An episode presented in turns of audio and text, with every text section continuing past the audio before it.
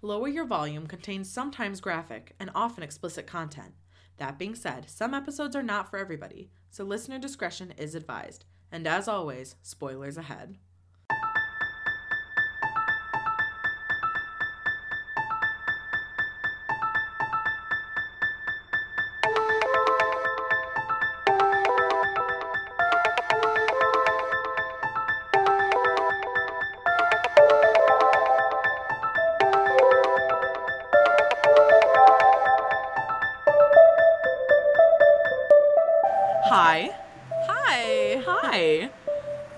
I'm Nicole Basio, And I'm Madison Fry. and this is Lower Your Volume. We Are a Literary Podcast where we chat about books. And talk way too loudly. And today we have a very special guest on the show. Um, this is our first author that we've ever had. I'm um, so so we'd love to welcome, we'd love to welcome Siobhan Davis. Um, welcome to the show, Siobhan. Welcome. Thank you so much. I'm delighted to be here. I'm very honored to be your first author podcast interview. We're like so giddy. It's so crazy. Yeah, I'm. I Um, truly can't even believe it's happening. I know. Uh, so Siobhan is a USA Today best-selling author. Um, she's had over like 50 books of hers published. That's incredible. Um, some of her best-selling series include the Kennedy Boys, the Rydeville Elite, and the Saven series. Um, she writes for both young adult and new adult romantic fiction, and I've read so many of them. Um, she's also written fantasy, science fiction, and paranormal genres, and we are thrilled to have you on Yes. today. Um, we have some questions for you, but realistically, if you've listened to like our last episode, um, you'll know that we had like a TikTok blow up, and Siobhan's book was in it because I read the Sainthood series, which is incredible. and we were like, "Would you like to come on?" And she said yes. So that's where she is now. yes. so I don't know if there's anything else that you want to add to that little bio that Nicole just Yeah. like gave there. I Rattle if off. tell us at all about Yeah. yourself. Well, um, I mean that's that's pretty much perfect. Um, the only thing I suppose for your readers is to say that you know I'm an Irish author. Um, I'm a mom of two um, boys. My eldest is going to be 21 in November, and my youngest son is 15. Um, and before I gave up my career to write full time, I was head of human resources for um, a well known Irish IT company. Yeah, and uh, when yeah, when I reached 40, I felt very unfulfilled with where things were going in my life and got an opportunity to leave that job and decided to just start writing, which is something I'd always wanted to do. And then here I am seven years later, and um, it's the best decision that I ever made. Oh, I, I love, love hearing that. that. I've wanted Yeah. to be a writer since I was like in middle school, so I just love hearing that you got to do that opportunity. That's like yeah, I- absolutely. yeah, I definitely love hearing about people who find that like thing that they love a little later. Like, you know, it always gives me a little bit of hope for myself with like everything that I've always wanted to achieve that like I can do it. It's okay. It, you don't have to be some like um, Mary Kate and Ashley Olsen like successful from the time you're 5, you know, sort of thing. So, it's super cool. Oh yeah, absolutely. I mean, I, I get a lot of readers who reach out to me when they hear that story. It's something I share in my newsletter. And, you know, a lot of readers have different passions that they wanted to pursue and haven't done it and say that, well, my story inspires them to go for it. I mean, really, you have nothing to lose. You know, if you're in a position in your life financially where you're able to kind of do it, or, you know, a lot of authors start off writing around a full time job. I was never able to make that work for me, but I know a lot of writers who have done that. And, you know, they get to a stage then where the writing has become successful enough that they're able to give up their day to day job. And isn't that just wonderful? It's Yeah. just the to be coolest able to do that. That is mm. where I am at right now. I'm a full time trying to do my best with finding time to write. It is very difficult. So I'm mm-hmm. so happy that you got to have the opportunity to like s- take a step back and be able to focus on that. I would love for that opportunity Yeah. to fall into my lap one day. So I will. I mean, hope for the best. I feel like writer is the coolest job. You basically just like create, like you create Yeah. worlds for a living. Absolutely, it is. You know, it's the greatest form of escapism, and basically, I get paid to do it, so it's Yeah. wonderful. Yeah, and you have best. some really, really cool worlds that you have built, like in your stories. And I know, like a few, the both of the series that I have read, which are the Sainthood series and the Rydeville series, um, are set in the U.S. Correct? Yes, uh, most of my books are actually set in the US. Um, I I have, um, you know, my All of Me duet that released recently. That was actually part of that was set in Ireland, which was great fun for me to actually be able to showcase some of my homeland. But um, I made a conscious decision when I started writing that I was going to write in American English and I was going to set most of my worlds there because it's the biggest market as an indie author, and for me that made the most sense. Um, I visited the states as well, and um, I love it. And Do you have a um, favorite I, place? um, yeah, I spent three months in Boston when I was 20 during summer break from university. And um, so that's why, you know, Kennedy Boys is set in Massachusetts, so is Rydeville Elite, because I'm comfortable and familiar with the area. I've also Yeah. visited New York, and my Condemned to Love is set in New York and between Chicago. And so I like being able to incorporate some of the places I visited, but also I've written about places I haven't visited. And, you know, I just do a lot of research. And um, my critique partner is American, she helps me with the research. and amazing. I have American readers on my beta reading team and my proof team. So they're always catching me. You know, I have little Irishisms in my books. They're like, yeah, that's not really American. Um, which is great because I didn't have this whole process behind me when I was starting out. So it's probably a lot more European type phrases and wording in some of my earlier books. But I now I have a real robust system, and my editor is American as well. So it, you know, and I, I'm now so comfortable writing and speaking in American English that you know my family slag me because I come out with what they call Americanisms because I'm just speaking like. That's so crazy. Yeah, I wouldn't like. Definitely, I felt like a lot of the stories that I've read that were, were all very American based. Like all of the slang was there and everything like that. So, props to everybody that helps you and like you're getting it going because it's it's there is no barrier for me. Like I did not sit there and go, oh, I don't know what that means. So I think that you've got a really great team behind you helping you with that. That's amazing. Yeah. Um, I do, and that's great to hear now because you know I'm I'm pretty much a perfectionist and a control freak, and I you know I hate if I spot an error in a book after it's published, especially when it's gone through so much editing and self editing and professional editing, and so I really do put a lot of effort into the kind of minor details of things as well as you know trying to make sure at the end of a book or a series that I've tied up all those little ends that mm-hmm. you know there's not any major questions left. I mean, first and foremost, I'm a big reader myself, um, Yeah. so I read three to four books a week, and good. um, um, you know, um, I love reading, um, and I do it not just because I want to keep abreast of the market and to understand what readers are enjoying, but also just because I have my favorite authors and I love reading them. But it's very interesting when I do that because I might spot little things and go, mm, I wanted to know what happened there, and why didn't that happen there? And I try to kind of ensure in my books that I'm answering most of the questions that my readers might have. Yeah, Oh, yeah, that's awesome. That's something You- that Madison and I talk about a lot on the show. Like we, Yeah. we always wonder like certain things, like just like editing processes and like just Yeah. various things that would be like from our standpoint because we do write sometimes. It's like where where are they going here or like whatever. Mhm. Oh, I am like I am so bad about trying to guess where things are going. I say so bad. I'm pretty good at it. You're the one who like- guesses every time. I'm the one who gets surprised by the plot twist every single time. but I just I I honestly I think it's like it's, it's I'm I really like true crime and I think to me it's like a mystery. Like I got to figure it out. I got to use all the clues. I'm like a detective trying to figure out where the plot is going. Like it is one of my favorite things. But for your editing process, you did say that you have beta readers. How did you find them?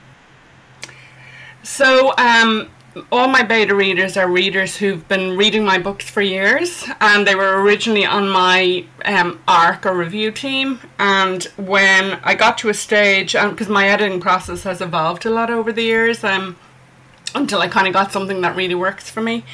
And when I got to the stage where I wanted to hire some beta readers, I actually just went on Goodreads and read a ton of reviews of my books to get a feel for readers who might be quite analytical because that's very important when you're a beta reader. You want someone to be really delving into the plot, to look at the big picture, to see, you know, what things don't make sense, to question things. So, um, identified a number of ladies and um, very fortunate most of the team have been working with me from the start. A few members have kind of moved in and out you know various different for various different reasons but um, i have a small team now of seven beta readers and um, two of them are people that work with me my business manager and my personal assistant both beta read as well and then the other five ladies are, are, are readers and they're wonderful and um, although I'm working very closely now with a critique partner, which is a new process for me in, over the last year and a half, and she's so amazing. By the time the book gets to the beta readers, there's only a few minor things that they tend to find, but everybody finds something different, which is great. You know, everybody contributes and um, helps me make the books even better. Does your critique partner start with you from like the beginning of like the idea completely through the first draft and such? Or does she like come in like after like the first few chapters? Or where do you guys kind of start? Cuz like we've heard of a couple critique partners where they're like yep I'm there from the, the beginning of it all the way through the end. Yeah, so my critique partner is there from the very start. So Jennifer is also my research partner. So a couple of months before I'm due to start a project, I'll send her a list of topics to research for me. So um, I she loves my books, and I don't want to spoil the story for her. So I, she gets a high level view of what the story is, and she's obviously doing some research. Sometimes I do research myself because I know if I ask her to do it, it might spoil something for her. so so, but she's a pretty good idea. And then literally, I write three chapters a day and send them to her. And this is where the time difference actually works really well for me. So, I'm writing during the day while she's kind of sleeping, and I send her chapters that evening. So then she reads them, and the next morning when I'm logging on, I have her feedback, and I I go through that feedback and I make changes, and then I do my own edits on it, and then write another three chapters and send that over to her and that's wow. the way the process goes. So by the time I get to the end of my first draft, it's in pretty good shape. That's um, awesome. Yeah. So. So on on average, how many drafts do you guys end up having of like each book? And maybe it's you know different, but like, what's your average? Do you what do you think? It'll be probably three to four now. Um, I mean, when I started off, God, I might have had 20 drafts. um, yeah. you know, I've, I've had my process and it's evolved. And also, you know, the more books you write, the, you know, you get it better the first time. So, you know, when I get to the end of the first draft, it's in pretty good shape because Jen and me have been working on it. And it goes to my beta readers while I'm then doing um, some basic checks. I keep a note as I go along, you know, oh, go back and check, did I put this in here? Did I mention this or add this in here? And I'm doing all those kind of revisions as well as checking for repetitive words and phrases. And um, then I stick it into my Kindle and I read it as I would any normal book and make changes and then I get my beta feedback and then the second draft is done and it goes to my editor Kelly and then when she comes back, I'm doing the final edits, and I proofread at the same time. My proof team are proofing it, and then we get the final version. So yeah, generally three to four now, which is a hell of a lot better than like twenty. yeah, yeah, for sure. I so can like, imagine. From like idea conception to publication, how long is that process typically? About six weeks. Um, not oh, actually probably not six weeks I can have an idea like from two years. So, for example, my right, all right, right, right. Um, yeah, I had that of course two years ago, but I only actually got around to writing the book now and just squeezing it in. But if we if we leave out the idea concept and we say, well, right, when I sit down to write until it's released is usually about six weeks. Depends. It's crazy, in like yeah. the best way.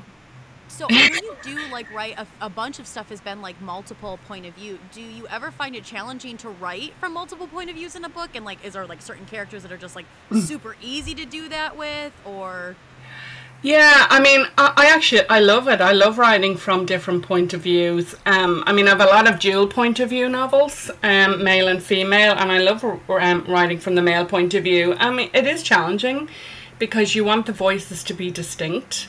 Um, you want, and it's one of the questions I would ask my beta readers. You know, is there any confusion in chapters as to um, who's speaking, who's narrating?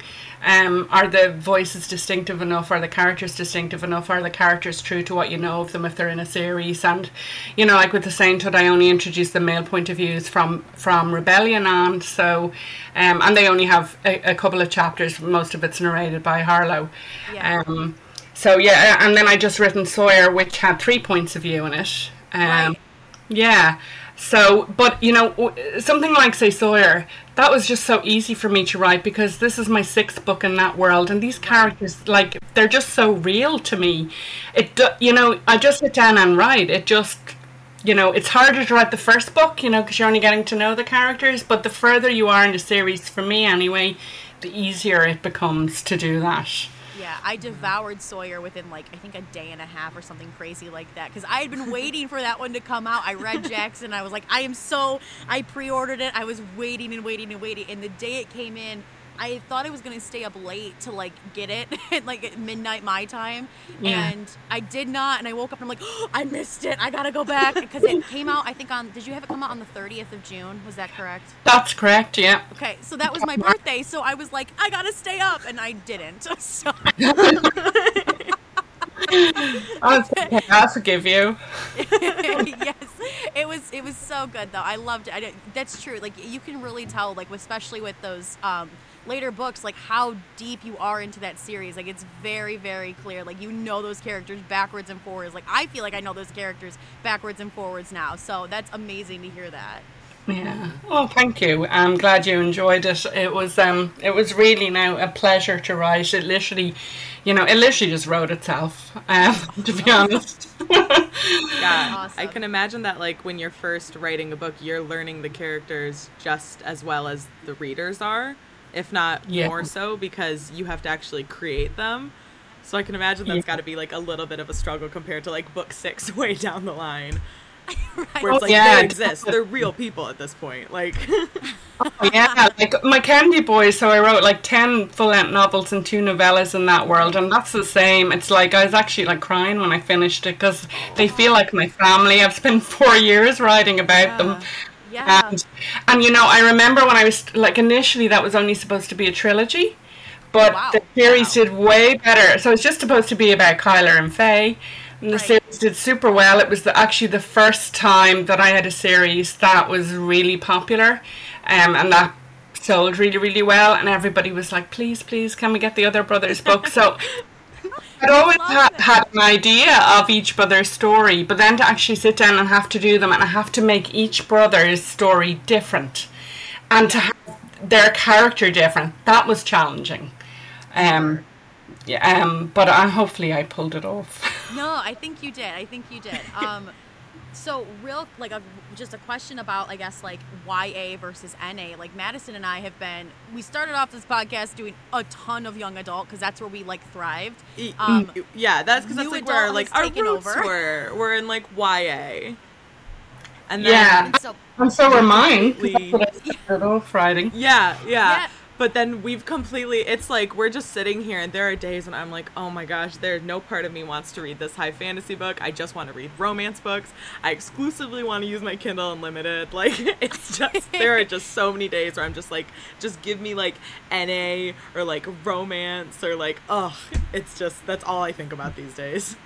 So, what do you consider to be one of like your main decision makers when making a book like young adult or new adult fiction? Because I mean, some of them could kind of like be almost in both in some cases because like the age ranges could be a little bit young adult, but like maybe the themes would be considered new adult. So, how do you make like a judgment call on where they're going to be like placed in the world of the book community? Yeah, for me, really, um, and and this is a, a grey area for a lot of authors and readers. You know, I mean, I know some some people will categorize it by the age. I personally don't think that's correct. Um, because you know my sainthood now I, that's in none of the teen and young adult categories even though they're all like 18 Right. um, and they were in high school when it starts. So, um, you know, you could probably say, yeah, I could have put it in young adult, but for me, because of the content, and the context and the world and where they're at in their lives and what actually happens to them as characters. I just felt that was more of a new adult, um, you know, because they're finding their place in the world. They're not still, you know, struggling to identify who they are. They Yeah. get to the end, they know who they are, they're together, they're cohesive, they're a unit, they're after achieving all of the things that they set out to achieve. So that's, I, I basically have to sit down and think about that before Yeah. I decide whether it's going to go into YA or NA. And you know what? Some people will agree with me and some won't. Like I said, there's no hard and fast rule. Um, the the Kennedy Boy starts off as kind of YA NA crossover. I think I even have that on the page. So it's to kind of say, right, it starts off bit YA, but it definitely becomes new adult the further you get into the series. And it gets a lot steamier then as well, which would be another gauge for me, you know. Yes. Um, that's not to say that you can't have steamy scenes in a young adult book. You can, and I believe they still belong there. Um, but yeah, it's it's kind of tricky. So I probably haven't really answered that properly. But No, you did. That's so, honestly yeah. that's I think a lot of our same feelings. Like we've always kind of been like the content of this book Yeah, says ab- YA, but this is new adult. Like, Absolutely. Yeah. Like, yeah, there's plenty of books where I I feel as though, yeah, I, I most of all, I mean, because we were just talking about this yesterday, talking about like a fantasy series where it's like one that was housed in YA for a long time has moved to like NA because of the content, not because the characters' ages have changed that much, but just because Yeah. of, like the content changed, like it got moved over to. We're talking about a Court of Thorns and Roses, um, but like Yeah. the content, the content changed, and so like the whole series got like moved to NA, which was just very interesting to me. Yeah, I did. I did feel myself personally that sat better in new adult, but you know, um, Yeah. that's traditionally published and like that. You know, each publisher makes a decision as to where they feel their book Right. fits best. I know that caused some controversy. Um, reading it myself, content wise, and you know, and the characters are a little bit older then as the series progresses. I certainly felt it better in new adult. I didn't realize they'd moved it, but I'm not. Yeah. Yeah, at least at my bookstore they have. I don't know if they, They like have it mine online and too. in categorizations. Yeah, but they moved but it over. I think I think your point too with like Harlow as like her, your character in Sainthood, who's the main like voice for the most part. Harlow is very like in touch with herself. There's a lot of things that she's not like having to question that would be considered like more YA. Like there are things that she has to go through, but the content and who she is like doesn't really like you know it's more a new adult because she is like very solid in her person. Absolutely, and I totally agree. Whereas if I compared it with, say, Vivian from my All of Me duet, at the very start, I would definitely categorize the first probably half of that book or third of that book as young adult because there's a lot of that uncertainty and angst and drama that you get, you know, with kind of young adult books. But then it kind of matures as she matures and she's making her, her own decisions and taking control of her life, um, despite the fact that, you know, her heart has been broken and Yeah. um, but it, it really does force her to kind of grow up and forge her own path in life. And I think those are the kind of decisions that drive whether a book really is young adult or new adult. For sure. Yeah. Do you think that um, between NA and YA, there's that you use like a different voice in any way, or like is there time? Are there days when you're just like you're not feeling like a YA voice coming out of you, and you're like, ah, I just want to do NA or anything like that? I mean, not they, like- really. It's just the cat, you know. I mean, it's whenever I sit down, right? So, like that, if you if you look at the All of Me duet, that's a really good example. It starts off y- young adult, and you can see that in the the language and the dialogue and the things that happen, and how everything is just this big, big deal. I mean, it is a big deal anyway, but you know, you tend to overanalyze things when you're younger. You know, everything is this really you know, it's an end of the world situation, and then you know, as you mature and you grow, you learn to um, analyze a little bit less and not overthink things. And you can see that with Vivian's progression throughout that series. So I don't consciously sit down and say, well, yeah, do I want to write YA or NA? It's more that the characters kind of dictate that and the story dictates that. But there's definitely a difference for me when I'm writing. Mm-hmm. For sure. Cool. Um, what do you have like a favorite thing that you do when it comes to like leaving a reader speechless? Or like a trope. like where they're kind of like the betrayal or like Yeah. the plot twist or like is there anything like you're like yes I have to include these because I want them to be like you gotta be joking me right now. Yeah, so um, yeah, I think most of my readers will say that um, you know I'm known for my kind of unpredictable and shocking um, plot twists and turns and screaming cliffhangers. So you know, very early on, my readers were calling me the cliffhanger queen, and more recently, the queen of angst. So yeah, you know, definitely the angst and the um, the the terrible cliffhangers that'll have you dangling off a ledge. Um, Yeah. and Then you know the unpredictability. I suppose they're kind of like my signature things. Yeah, the uh, the first book at the end of the first book of the Sainthood series, I was like, "You have what the heck just happened?" I literally was like, "I don't." I, I got the. I have like the whole like I downloaded the Kindle one where it's like all th- three. In Oh, one. yeah. So at least I got to go next. Yeah. But I was like, um, what? Yeah. this is not happening right now. I feel like that was one of the ones that you called me about. I have. I have called you multiple times to be like, Madison, I'm stressed. I I'm stressed. I am not the kind of person. I don't care about spoilers. They don't bother me. I literally love spoilers. It's this. It's the weirdest thing. But I, so Nicole will just call me and she'll just be like, "Let me tell you what just happened." Like it is like hot gossip about like our new friends or something. It Yes. is- it yes, and it's and it's worse when like it worse. It's worse when I get a book where it's you know there's gonna be more in the series, and like you sit down and you get to the end and you're like, oh oh no, oh there, the next one doesn't come out for three months. I don't know what to do next. Like, what do you do now?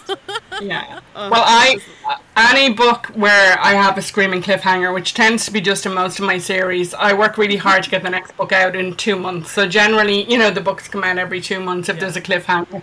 If it's going to be longer than that before I can release, I generally don't have a really bad cliffhanger Okay. one at all.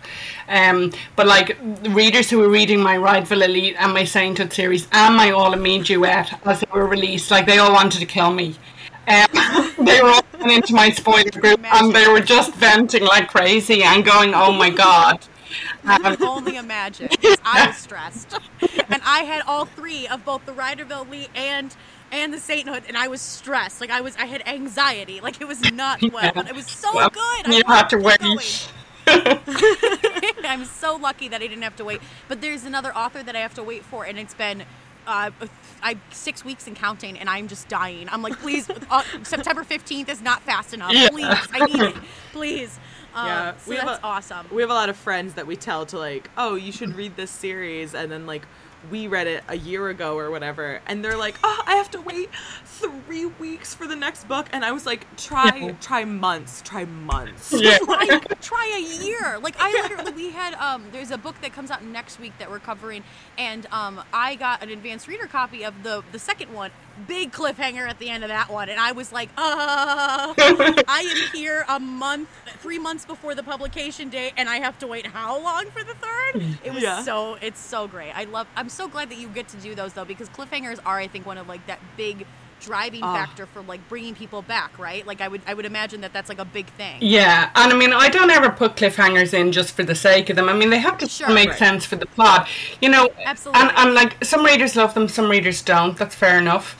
But you know, I would always say to the readers that are, are like, "Oh my God, why do you have cliffhangers?" I'm like, "Listen, you watch TV shows from series to series. There's usually a cliffhanger at the end of those. yeah, It's, Absolutely. it's just the way to do things. And, you know, I totally respect readers that say, look, um, a lot of my readers will say, Siobhan, I hate cliffhangers. I, I've bought the book, but I'm just not going to read it until they're all out. And, you know, that's brilliant. That's perfect. Yes. You know, if you're buying the book anyways, you come along, that's the best way to support the author. And you want to watch yeah. You know, three or four books so that you can just binge read them all, then absolutely great. So, Oh, yeah. um, sure. I know, I know, um, you know, a lot of readers are, are getting very frustrated with cliffhangers, and um, so um, I have a lot of standalones planned for next year. Oh, cool. Yeah, I did see you have so many standalones, and honestly, I would I will have to check out all of them because I love a good standalone because I know usually by the end I don't get hurt, so that's the good part. Um, well, my books, basically, with my standalones, I bring you through the ringer. every kind of emotion, but I will make you whole again at the end. So, Yeah. you know, I have um, Inseparable, Surviving Amber Springs, Only Ever You, and When Forever Changes, and they're all real emotional. Um, kind of angsty books. So you you know my readers will say they're some of their favorites, but you know I break them apart and then repair them at the end. So if you haven't read any of them, maybe you might want to check them out. Oh, we're gonna Yeah. have to. Do um, you- So reverse hair. Oh, go ahead, man. Oh, I was gonna say, just just my own like personal curiosity. Do you like ever when you see people like freaking out about a cliffhanger, and of course you know what's gonna happen next? You read the next book, or you ever just sitting there going like, "Oh, they've got no idea what's coming." Like, does it give you like a kind of sort of glee to see them like Yeah. freaking out about a cliffhanger? But yeah, one hundred percent. There's nothing greater than to see people going nuts for something, and you know I'm sitting there and I know what's coming, and I know that there's probably going to be another really horrible one at the next one. The next one. Yeah, we're, love it. terrible, we're terribly wicked people, us authors. We just sit there plotting Oh, ways yeah. to you all. I I'll never it, forget in a writing class, they my teacher told me you can never hurt your characters enough, and I've Yeah. never forgotten that. Never. yeah, absolutely. Do you know what? It's it, it's what I find cliffhangers when I'm reading books. I tend to remember books that have cliffhangers more than books that don't. Yeah. Yes. If you have that, if it you have that build up to the very end, and there's some big shock, and it throws you off the ledge, and you're sitting there with your mouth open, going, "Oh my God, what just happened?" You're not going to forget that book in a hurry. Whereas, you know, I can read, I read a lot of books, and honestly, I mean, they're good, and I enjoy them, and I forget them the following week. The ones that Yeah. are memorable for me tend to be ones with big cliffhangers or big unpredictable oh, plot yeah. twists, and that's Absolutely. that's what I want from my readers. You know, I don't want them forgetting my book as soon as they've read it. I want them to be thinking about it. Like the Me duet, I had people in. I had to set up a special spoiler group for it. I have a main room, but I had to set up a special one because literally there were so many posts every day, and everybody was trying to guess what was going to happen. And because I'd really left it in, like there were a ton of shocks. It was like boom, boom, boom at the end, and everybody was like, "Oh my god, I did not see that coming." and trying to second guess it, and the, you know, I, I I released the next book a month later, so you only they only had to wait a month. But for that whole month, everyone was literally on a countdown, and they were in every day saying, "Oh my god, I can't read another book. I can't get this book out of my head." And that is just the most amazing thing to hear as an author. That is what you want. Yeah. That you know, people are so invested in the characters that they're talking about them as if they're real. They're trying to work out where the story is going. They can't move on. They can't think of anything else. They're talking about the characters in the books to all their friends, and that's just gold if you're an author. That's- Absolutely. Yeah. So I have a reverse harem question because I've been trying to get Madison on the reverse harem train, and um, You're not on the reverse won't. harem train. Okay. She's so, not there yet. Well, okay, so I think here's why I think why. I've I've never dated anybody. So I think the idea of having like three boyfriends is very overwhelming. Hashtag why choose, Madison. Hashtag why choose. Absolutely.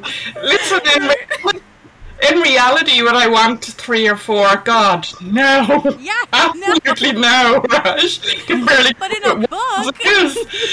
but um, Yeah. the fantasy, because you know, it's not reality. And I I mean, I know it is for some people. I don't want to, you Sure. know, um, diss anyone that's in a polyamorous relationship. And I know Right. there are a lot of um, people um, from the reverse harem groups on Facebook who are. Mm-hmm. Um, but I think for a lot of readers that would be completely monogamous. It's just a fantasy, you know. It's just you, you're getting this these you know three or four perfect guys, really, Yeah. you know, and they they all have their different issues and stuff, but it all works out perfectly, and they they make the female the center of their world. I mean, who wouldn't want that? So Which is my goal. So I really should hop on the train you really because should. I Oh, you want should. nothing more than to be the center of a bunch of men's worlds. So They're all attractive too. Like that's the thing. They're all hot. They're always hot. Like Yeah. there's nothing. yeah, Oh, yeah. they have Okay, they have to be. You know, no one wants to read a unattractive heroes. Um, you know, you don't. That's why it's Yes. that- that's why you know Yeah. it's fiction and. Oh, true. absolutely. But So, you should question definitely is check out mainly- reverse harem. Sorry, Yeah. sorry, Nikki. No, you're Yeah. You're fine. So my question is, do you find it easier or harder to write a reverse harem where you have polyamory going on, or than standard monogamous relationships? And like, do you prefer to write one over the other now? Um, so uh, I'll answer your last question first. Um, I I love writing both. Um, I've also written some um, uh, MM romance, so Yeah. uh, which I really loved too, and I think I might write some more. So um, yeah, so um, I don't mind. Um, but it, to answer your first question, it is definitely more challenging to write a reverse harem because think about it, you're basically writing three or four romances in one Yeah. um, which is a lot harder to do Yeah. than just having a male and a female.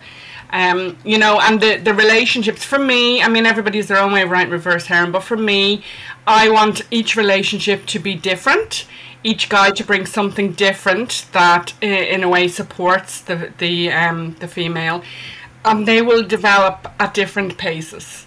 So. Um, sometimes I can see people commenting on reviews of, say, the first book in the Sainthood that they feel X character didn't get as much attention or whatever. And I kind of, you know, I'm here at the screen going, please have patience, okay? Yeah. We've three books to develop these relationships, and it's on purpose. I, I, I Yeah. don't want them all to have equal time because that's too. That's too structured. That's too Right. controlled. You want it to develop organically, and like it would in real life. I imagine that you know you might bond quicker with some partners than you would with others, or some relationships for whatever reason. You know, like with Theo and Harlow, there was a background there. There was, Yes. you know, an obstacle that they had to overcome. Then you know there's a big obstacle with Galen. You know, Yes. Has all these anger issues, and you know, Kaz was just this. He was just the easiest one for her to um, get along with, but he doesn't become more uh, central until the second and the third book. So it's just Right. you know, um, so all of that takes a lot of kind of planning and you know making sure you're properly nurturing the relationship so that by the end of the series the readers feel like all the relationships have been given enough time and that they're all a cohesive unit by then For sure. And I definitely, I have to say, I normally when I do reverse harems, I will like wait until the second book before I like pick my favorite guy Yeah. because like I can't. But I knew right from the first book it was gonna be Galen. Like I just knew it was gonna be him, and it stuck through even through everything. I was like, I know that you are my favorite for sure, and it happened to be that that ended up being the case. So very glad that that you wrote a reverse harem like that though because um, I've been just trying so hard to get Madison to read reverse harems, and I, was I like, they're like gotta try they're it. Definitely on my list. Like they are they're coming, especially like I'm about to spend ten days house sitting, so I'm gonna be just like chilling with some dogs, and reading the whole time, and I am definitely expecting myself to delve into the reverse harem world. Um, plus, any any guy named Kaz, it's my weakness. No, you're gonna love Kaz, like literally, like, any guy named Kaz, really. But like, in any book, like it, I there's like two there's like two sections. There's the Kazes, Cass, Cassians, Caspians, anything like that, and then there's like tall men with shoulder length brown hair, like the two the two realms of my life. And many times those those like intersect. So my favorite. well i have a tall, i have a tall guy with dirty blonde hair and uh, theo so Oh, you know that if they're, if they're tall, I'm in. Yeah yeah, they're, they're all Absolutely. tall mm. Well, yeah Okay. Yeah, I can't So, exactly um, imagine a like. No offense to the short men of the world, but I can't exactly imagine like a five-two guy coming in and just like dominating the scene in these books. I'm not gonna lie. like, Uh, anyway, Okay.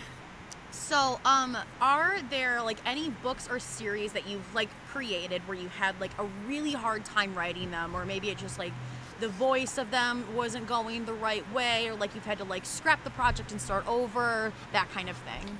Yeah, um, recently that's happened to me for the first time in my Olympia series, which is Reverse harem Paranormal. Um, Yes. I feel so bad. My readers have been have been waiting patiently for nearly two years now for the final book, and I have tried to write it twice, and just not happy at all with what I've written. I know the way the story is supposed to go. It's all in my head, but it's when I sit down and I take it out and I'm just not happy. So I've had to put it aside. I am hoping to pick it up again soon and to still release it by the end of the year. But that had never happened to me before, and that was very upsetting because Sure. I hate letting my readers down, especially when they have been waiting so patiently. And you know, I love these characters and I love the world, and I don't want to end it in any way that would do them a disservice. So I made the difficult decision um, in February to talk to my readers and say, look, this is what's going on with me. This is why it's not coming. Please, I hope you understand. And they were, they were all fantastic and um, kind of said, look, we'd rather wait to get the book that you'd prefer to give us. But like I said, I've been doing this seven years, and that's the first time it's happened. Like normally, it, that does not happen for me. And I really, a big part of it was the characters from my All of Me duet. Like have been screaming in my ear for the last kind of six months. I kept. I put that book off in 2019 for the Rydeville Elite series, and then I put Right. put put it off again last year for the Sainted series, and I just needed to ride it. I couldn't not ride it, and I think that kind of overshadowed the Olympia characters. So I'm hoping now that I've kind of cleared the decks, that when I sit down to write it, it'll come through a lot easier. Sure, for sure. Um, so I just have a question about like your reviews and stuff that you've seen because you said earlier that's how you got a lot of your beta readers. So Mm-hmm. do you read your reviews often or do you like avoid them? Because I know there's some authors that are like I have to avoid them. I will get so much anxiety when people are like reading like reading bad reviews will make them feel like crap and stuff like that. So do you have like a process or do you read them all or how does that work? Yeah, so um, I do. I read my five star reviews. I don't look at any others, to be honest. Um, and because at, when I started off, I would have read every review and obsessed over them like a lot of newer authors do. And it really can derail you if you, you know, fair enough. I don't expect everyone to like every one of my books. You don't like it, that's Right. totally fine. But some people are just extremely horrible in a one star review um, and you know can slate the author rather than just talking about the experience of reading the book and um, that can be very upsetting um, for an author. So I just chose to choose to not look at them. Um, and I look at the five star reviews certainly in the early stages when arcs have been issued because I'm also looking for quotes to use on the Amazon product page, and also I want to get a sense of how the first readers are responding to the book. Um, and I will generally, over the course of the first week, have a look. I like to like them all on Goodreads for the readers, and I know some of my readers get a real kick out of that. But I tend to kind of forget about it then because I'm too busy. I'm off writing the next book, or I'm and I'm Sure. planning the next release, so I don't have too much time to look at them. But I don't purposely avoid them or anything. That's just the I purposely avoid the one stars. Yeah, we I, I we totally get that because I would Yeah. imagine that that's the same way with us too. Like we haven't Yeah. had anything published, but um, for sure, I know I would not. If it were, if I had published something, I would definitely not look at the one Yeah. stars because I don't So- think I could handle it. yeah i guess bouncing off of that besides like the not reading your like negative reviews what is something that you would tell like younger authors to like either advice or like inspiration or like anything that you would say to them like what would it be or yourself as a younger author Um, like if you could go I back think in I would write a say- little letter Yeah, I think if I could go back to myself, I would um, I would encourage myself to not give up on my dreams because for a, a period of about 15 years I just completely gave up on the idea of being a writer. It just didn't seem to be viable. Um, so I think I would go back and say, yeah, don't give up on your dreams. Uh, I don't regret the way my career um, has progressed or that I started later in life. I personally feel that all the life experience that I've had to date and all the different things I've done and places I've been and people I've met have helped me be a better author. I'm not sure I would have been able to deliver the kind of books I deliver when I was younger, not having the same kind of emotional maturity that I would have now. Um, for other authors, um, newer authors, I would just say, you know, there are lots of ways to write books. Everyone finds their own process and try not to get too hung up on what others are doing. You need to just, you know, find what works for you and the same goes for publishing. There are very different ways that you can bring your books to market. What works for one person may not work for you. Um, I'm constantly testing things, exploring, always trying new things, and I think that's really, really important.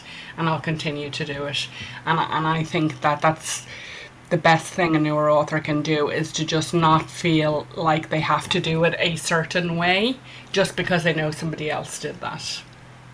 Right. So that kind of ties into like the self-publishing sort of indie publishing versus like a traditional publisher route. Then like it's kind of one of those things where you as the author should be going out and kind of figuring out what's going to make the most sense for you in your story. Is that kind of what you're yeah. alluding to? Yes, absolutely. Um, because you know if you if you're going out there as an indie author in the market nowadays and you want to be successful it's not just about your ability to write a decent book or a book that will appeal to a mass market.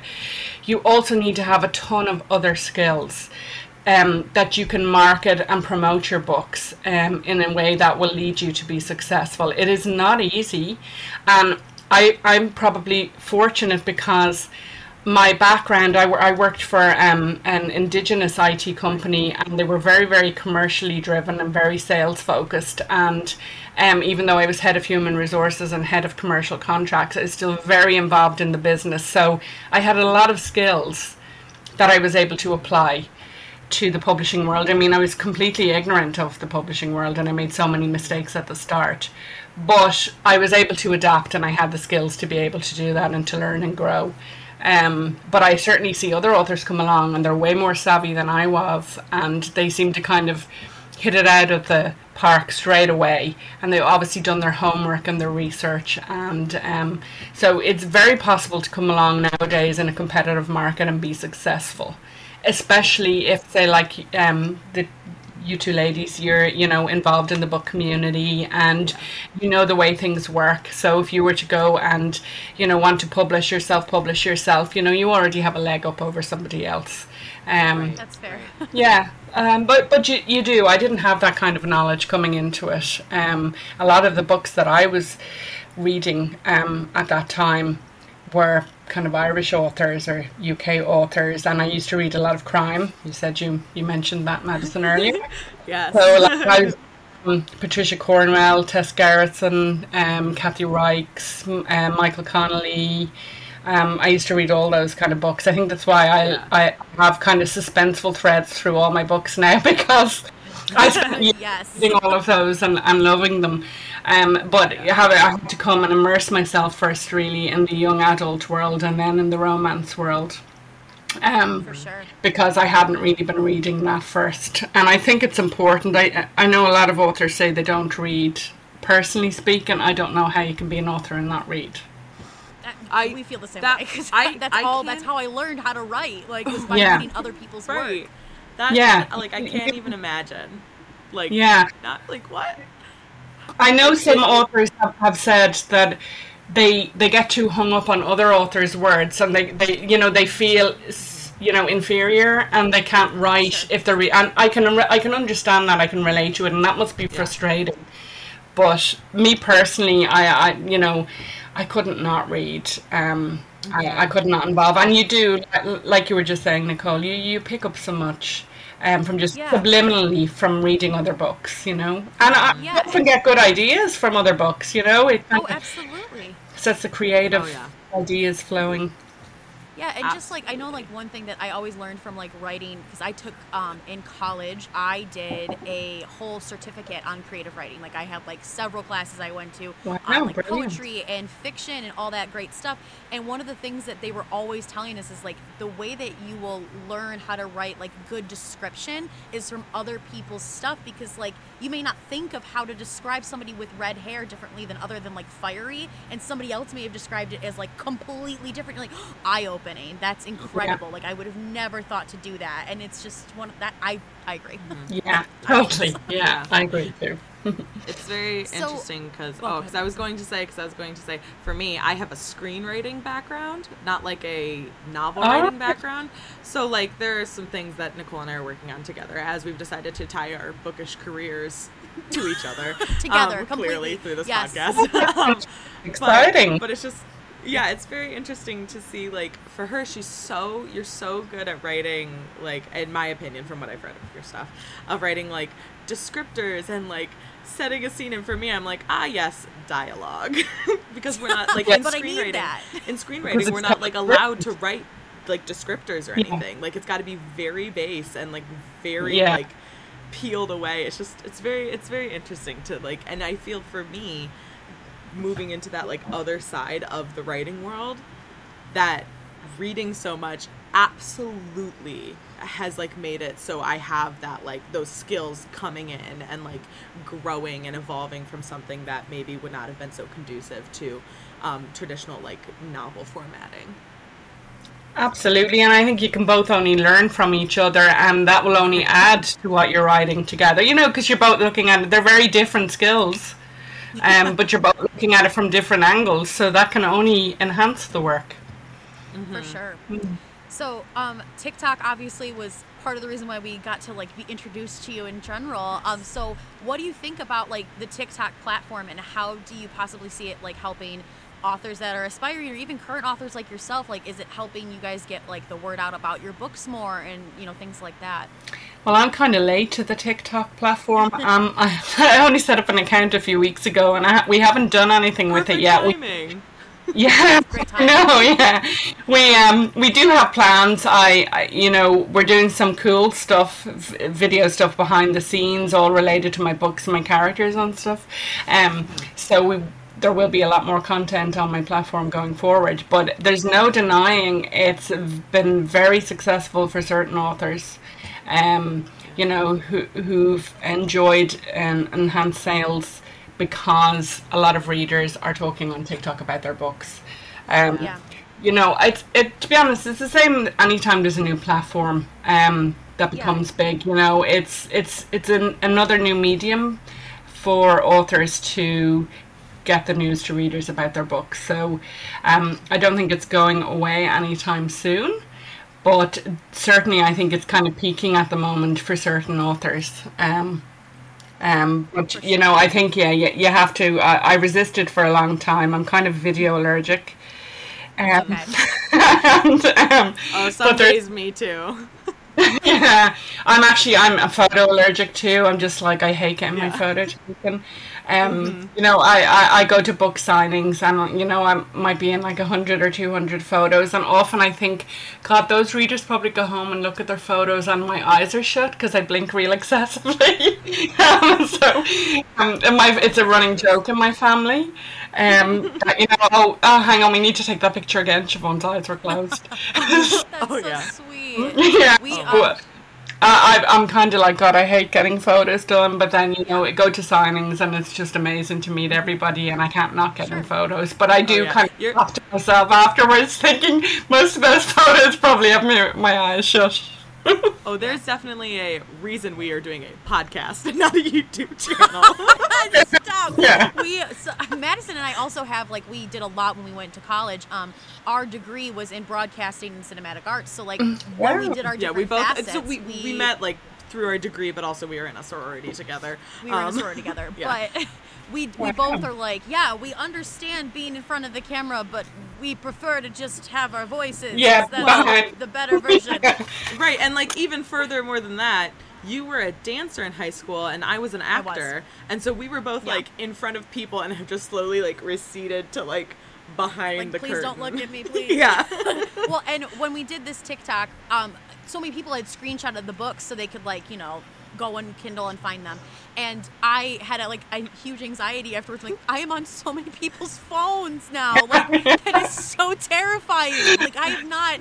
What? I don't do that. Like I, I I'm like one of those people that uh, growing up I've been like just middle middle of the playing field. People know me. People aren't like you know whatever. But that was genuinely like fear. Yeah. Genuine I- fear. people having me on their phone. It was a very big Well, scare. But and I'm I okay think- now. I think that was truly the moment that we like were like, ah yes, you were a dancer. I was a theater kid who also hosted the morning news on a TV screen and tried to run like three YouTube channels in high school. So it was very clear where that difference in our backgrounds Yes. came. Because I was like, Mm. it's fine. I'm just sipping my iced coffee, just being like, you're fine. It's okay. so, anyway. Of course, it wasn't my face that was being viewed by 700,000 people, so. It's okay. No. Um, no, I- are, are there any authors that you like look up to or that maybe you lean on when you're in your writing process maybe they're part of your like team or anything like that So, um, yeah, I mean, there's a lot of authors that I look up to. Um, my favorite author, and she's also a lovely lady, is um, Jennifer L. Armentrout.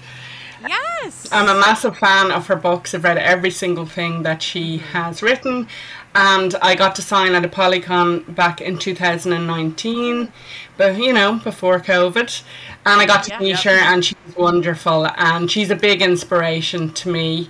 Um, I I love her career. I love her new vampire series. It's amazing. Oh, Um, oh, Read 'em all. we, oh, we have read those. So look, my time. PR company is um is also working with her publisher. So I've been getting author arcs in advance of releases, which is just like yes. Because at one point I was actually on her arc team, but I you know when when my own um when my own career took off, I had to pull back because there was a bit of a conflict. It was just too difficult for me to be able to to promote the way that uh, she needed me to.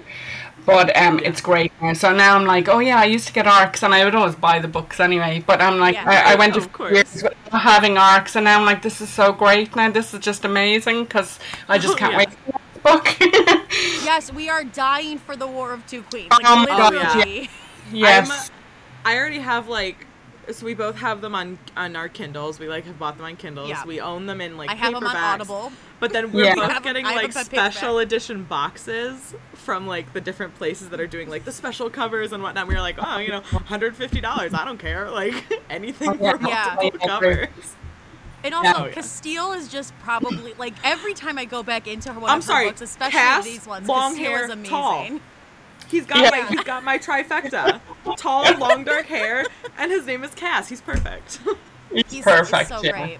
And it My is such a favorite series of, of um, Jen's is uh, her Covenant series, which Oh, now yes, isn't as popular, good but that is my favorite. I just love Aiden, and he has his birthday the same day as me, so you know. Oh, yay! That's fun. I love having character birthdays. Like my my character birthday in like the world is um, Sailor Moon. Sailor Moon and I share a birthday. Mine, my character birthday, which I just found this out this year, so Nicole and I are both like she's end of June, I'm middle of July.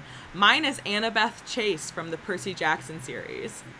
Oh, she and yeah. I have the same birthday, and I was like, as somebody who considers myself a daughter of Athena, I've got her on my necklace. Like, that was just the best news I've ever heard. Okay. my favorite.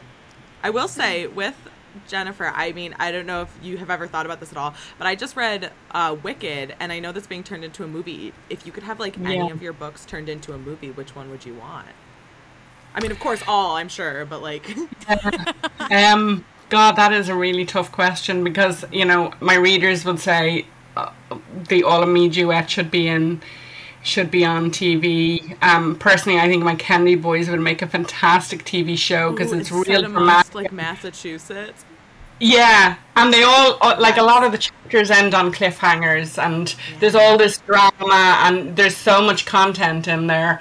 Um, so yeah, it's it's hard. It's really hard to pick a single one. I mean, it'd be, I'd be thrilled if I got the opportunity to bring any of them to the smaller big screen. To be honest, and uh, it's one of my goals, and hopefully something I'll be able to realize in the future.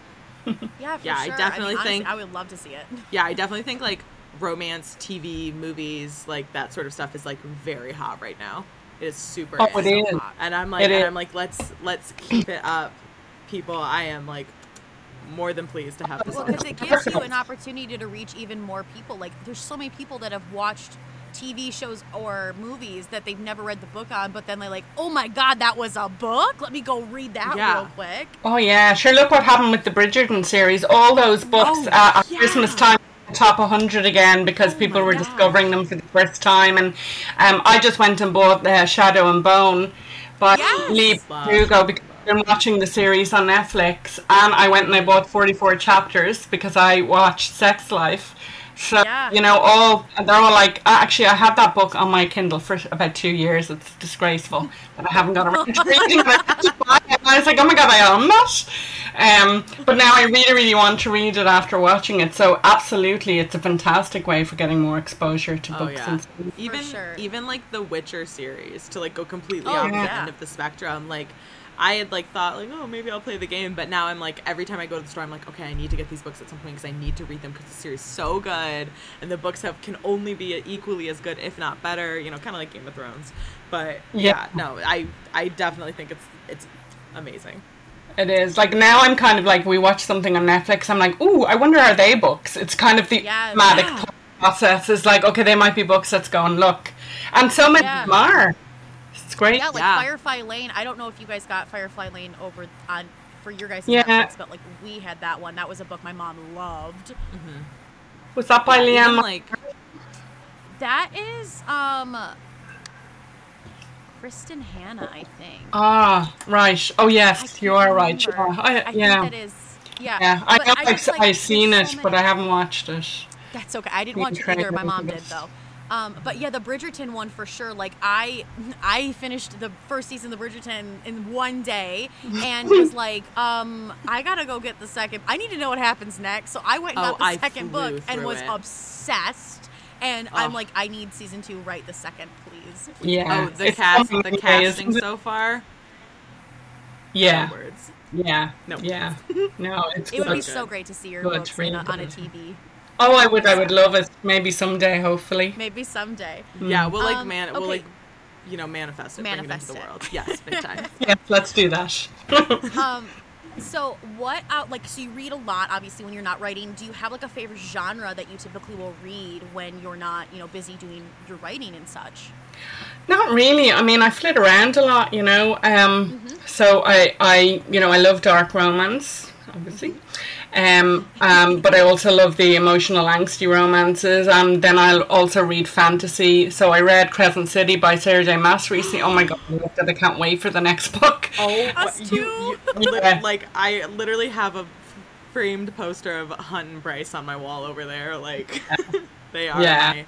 Uh, yeah, I love work now as well. She's fantastic. So sometimes I go through days where I'm like, I've been reading loads of kind of contemporary, or maybe I've been reading loads of dark or loads of bully, and I'm like, okay, I need like a palate cleanser now. I'll go and I'll read some fantasy. Um, and I mean, I jump all over Jennifer's books the minute I, they land on my Kindle. It's like, right, drop everything now. I'm just reading. My, I, you know, I, I, I get readers saying they stay up till midnight to wait for my books um, to read them, and I get a real kick out of that because I do that with my favorite authors. I'll just say to my husband, "No, I'm not sleeping tonight. I'm just staying up now for this book." Um, so, a real I kick think out we of both it when did that. Mm, yeah. We did that with um uh a crown of gilded bones. I think we stayed up till Yes. midnight for it to come out. Yes. yeah, Because we were, we were like, we need to know what I- happened. we- we did it with that. Cliffhangers too. Yes. Big cliffhangers. Jennifer. yeah, yeah, Um, yeah. It's probably where I get it from. You can blame Jennifer for my cliffhangers. Eh, Jennifer. oh my gosh. Yeah, no, that's that's I've definitely stayed up for a number of books. Late and then and then I'm like I'm like, oh I'm just gonna read the first chapter and then suddenly it's four AM. Yeah, I haven't and I have yeah. to work in two hours. I used to be a barista, so I would wake up at like four thirty AM to go and like get to a coffee shop to like make Yeah, people that's coffee really early. early in the morning. Oh, it That was the worst. early. It was the worst ever. As a night person, it was the worst. Yeah, But for no, coffee. For But there were some there were some nights. Oh, it's so shameful. I I would like pull all nighters just to read books. Well, I've done that like, too. Oh yeah, and then like and then like get up and go like work at the coffee shop and be like, what can I get you? Like a zombie. Yeah. The last time I did that, I was reading um, an arc of Make You Beg by my friend Chantal Tessier. Don't know if you read it. Okay. Um, I haven't. it's if you like dark romance. Oh my god, you have to read it. So, I was. I was. Down. I'll write it down. I'll write it down. I wrote it down. Make You Beg, Chantal Tessier. I was reading it, and um, my assist we share an assistant, and I was Oh. I was messaging her because I couldn't get a hold of Chantel, and I'm like, oh my god, you know, this, that, and this, the other happened, and um, so I put it down at like five a.m. because I literally couldn't keep my eyes open. But then I spent an hour and a half, and I couldn't go sleep because it was in my head. I kept trying to work out what was going on, so in the end, I gave up trying to sleep, and I got back up at half six, and I finished the book. So at nine o'clock in the morning, I'm messaging Chantel saying, "I hate you," because now. any work done today because I stayed up all night reading your book. But, um, it's, it's brilliant. It's really good. And she also has another series called the Dare series, which is um, if you liked Rydeville Elite, you'd love it. Um, Okay, really- good. I loved it. So Yeah. let's do it. Yeah. My Um, TBR is so long. It's just a mile. Oh, so big. tell me about it. Like I have thousands of books on my Kindle that have been there that I haven't read. Yeah. I'm like Yeah, always my buying. physical shelves. It's, Oh yeah. it's can't so- even, Well, I have to stop. I have um, I have a collection for Jennifer. Um, I have like my Twilight books. Um, I have Yeah. some of Chantel's books awesome. and Kelsey's books, and but that's it. I had to just stop buying them because I literally do not have room. Yeah, Um, I I, can barely store all my own books as it is. Yeah, right? Um, So I actually have a question about like how you guys get books and such. Like, do you guys get like a certain number of books that will come to you that you have you can do whatever you want with, or is there like a process when you guys are like, yeah, these are my author copies. Like these are the this is the number I get every time I publish something. So when you're self-published, you can order as many author copies as you want. Um, so I tend to, you know, I send some to my assistant in Kentucky and some to my assistant in Arizona because they do different. They manage get different mailings for me, and then I get some coming here. But with my foreign publishers, because they're you know traditionally published uh, in the countries they're published in, um, they would just literally send me like three. So Okay. you just so you know I generally give one to my mom. I keep one, and I might do a giveaway of one. but yeah, so you're limited with what you can do. If I wanted to go down and buy more, I could. I could go to the publisher through my agent and say, look, you know, I'd like to buy them, and they will give them to me at cost price. But um, they have all kinds of rules. They do certain print runs, so it all depends on whether they actually have stock there or not. Um, so my Kennedy Boy series is really popular in Russia, and Oh. they Oh. sell all the print runs. So yeah, so no getting more books there if I wanted them until they do another Yeah. print run. So that seems to be the way it works. Russia. That's crazy. Yeah. Do you, Mm. So do you like have your- certain books Oh, that ahead. like pop off in other countries, like just randomly out of the blue? Or was like well, Russia just like a one off? Yeah, so well, like I, I've only been, um, s- I've only really sold foreign editions the last couple of years, and then COVID things slowed down, but things are picking up again. So at the moment, um, I've got Kennedy Boys published in Russia. Um, they initially um, published the first three, now they're publishing the next two books. And then I've sold some books to um, Hungary and Poland. Um, Condemned to Love is actually coming out in a week, I think, in Poland. And Wow, then um, my exciting. Elite series was published in Hebrew for the Israel market. Wow. And, so and then, yeah, and then my uh, Rydeville Elite published in Germany as well. So at the moment, they've just the publisher's fantastic there. Now they're they're really they really engage with me, and um, they've just put some of the books into Kindle Unlimited in Germany. They were wide for the last year or so, and we're hoping that that will bring more readers to the series there. And if so, then they will come back um, and take the rest of the books in that series. So. Um, my agent is great. She's always out there trying to look for opportunities for me. So I'm hoping now that my books will be brought to a lot of different markets in the coming years. Wonderful. Yeah.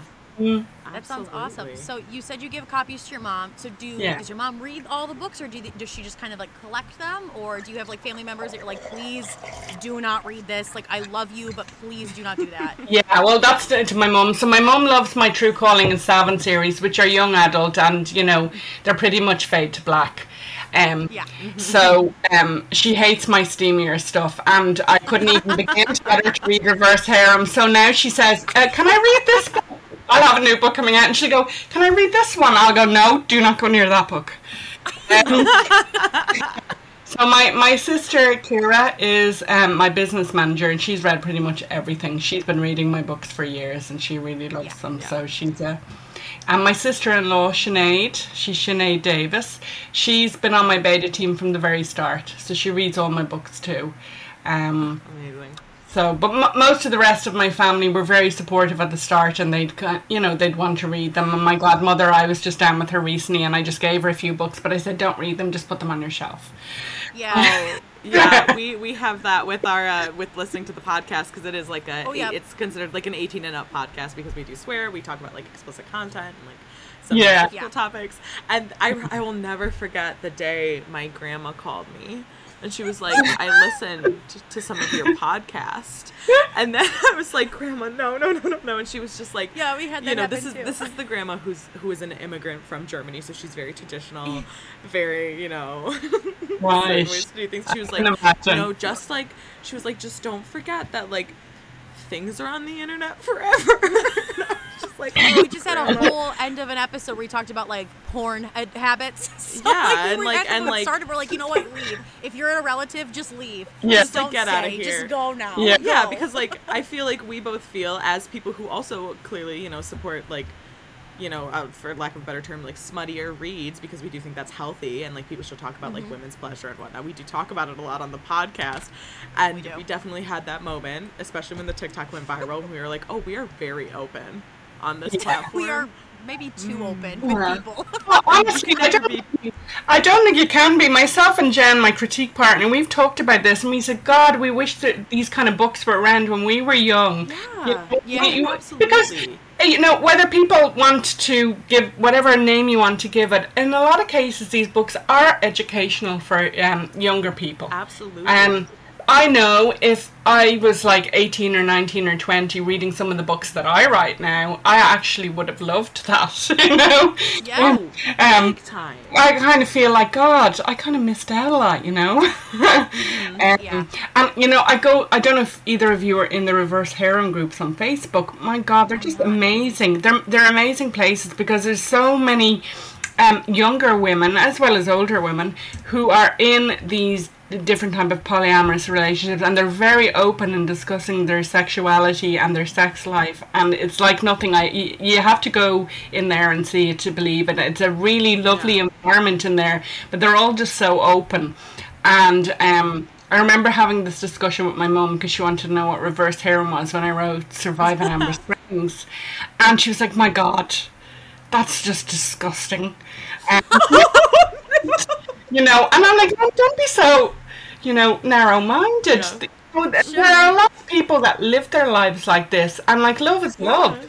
So, Yes, you know, absolutely. Love is love, and who is any, anybody to tell you who to love or what kind of Right, for relationship to sure. have? Exactly. You know, if it's all Yeah. consensual and it's mutual, um, where is the harm? That's my view on it anyway. exactly That is Yeah, us for too. sure. We are 100%. We like literally everything when it comes to like same sex or even just like different people like exploring their sexuality in Well- terms of like their gender identity. Even. Yes. Like that is Yeah. a big thing that we are Yeah. like very Or- supportive of here.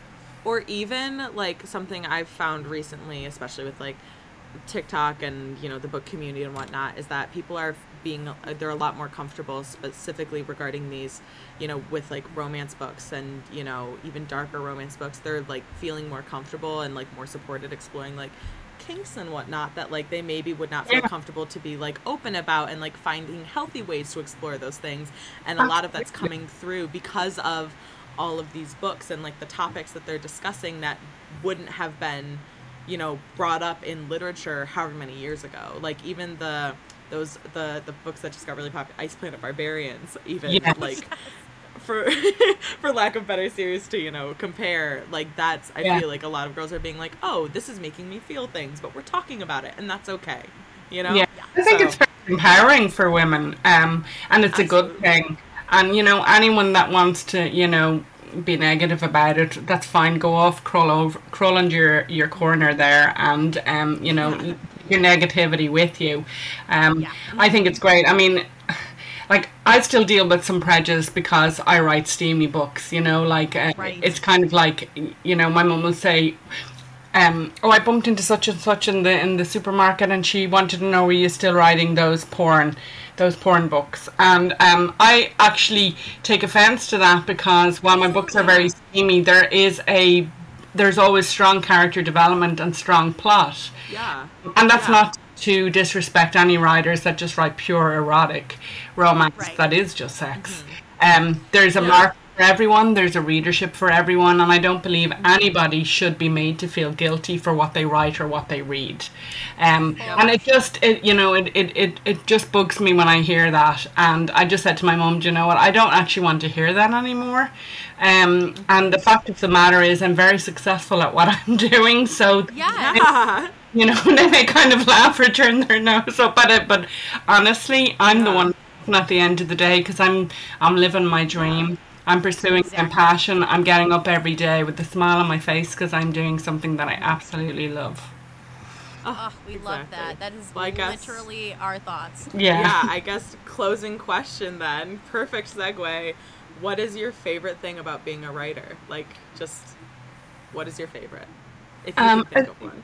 Yeah, no, I mean, we started this um, interview by saying getting to live in a fictional world um, is the best thing, and that is probably the number one reason why I love being a writer. That I can just create all these worlds in my head and then just sit down and write them and share them with readers all the way around the world. I mean, it blows my mind. I have a small little home office in my house, and um, I get an email from a reader in Brazil or Japan or Mexico or Spain or and I'm just thinking, wow, isn't it amazing? I just sat down and I just wrote this book from my head in my little home office and here's somebody over the other side of the world reading it, loving it, sending me a nice message. It just it never gets old. Um, the other thing I really love is just being in control of my own destiny. Um, that I'm not answerable after years of working for other companies and employers. That I'm now responsible for myself. If I fuck up, it's on me. There's no one else that's going to come, on, you know, come over and beat me over the head because I've made a mistake or I've done something that didn't work.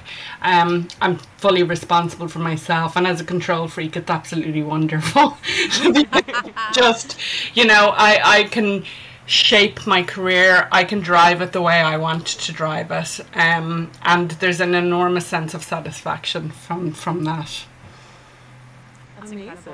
Amazing. All right, Cool. Thank you so much for joining us. Everybody Yeah. who's listening to the show, you can actually get all of Siobhan's books, I think, on Kindle Unlimited and on Amazon. So you can literally go and buy her books right now, and you should because Yes. If you're here, you're already invested. Let's be honest. So let's do it. Right, right. Go books. They're on Kindle. We'll link to I'm all invested. Of, like, her you're stuff. invested. We're all invested. It's happening. We're here. Much Um, having and me. also- wonderful.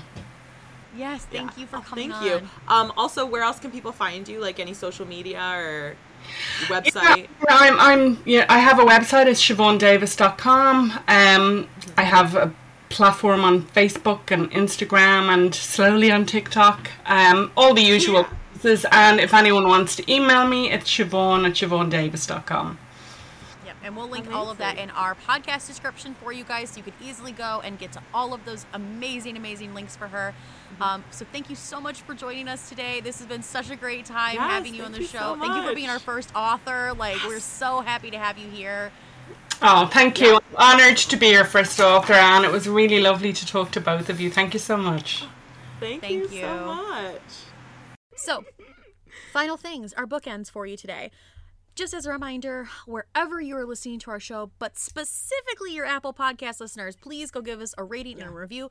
You don't have to be an Apple Podcast listener, though, to give us a review on Apple Podcasts. You can actually download that on your phone right now and still give us a rating and a review. Um, if you do that, we may give you a little shout out about your review. You, it depends on what you say. I mean, if you tell us we're trash, maybe we'll talk about it anyway, because who wouldn't want to? But still, Correct. please give us a rating and review. That's how you get the word out about our show. Um, we also have a Patreon that you can go and support us at. It's patreon.com forward slash lower your volume. Uh, it's in the information below. You can go donate there. There are four different tiers that you can donate at, or you can choose your own amount, but each tier is associated with different prizes and rewards, which is very fun, very exciting. Um, yeah, it's cool shit. We are going to have video content soon. Ooh, we're so excited. Um, also give us a follow on social media. We have a ton of social media, but we primarily use two. We use TikTok and Instagram like they are our jobs because they are. Um, you can go check us out on TikTok and Instagram at Lower Your Volume Pod. You can find us on Twitter at Lower Pod, and you can find us on Facebook, Lower Your Volume Podcast. Give us a follow, give us a shout out, a DM, comment, whatever you want to do. We literally respond all the time. We also have an email that you can send us shit to. It's uh, lower your volume podcast at gmail.com. We really don't care what you send us. Well, that's going to do it for today's episode. Oh, please talk wordy to And me. don't forget to go book yourself. All right. We'll see you next week. She said, close it out. Goodbye. Goodbye.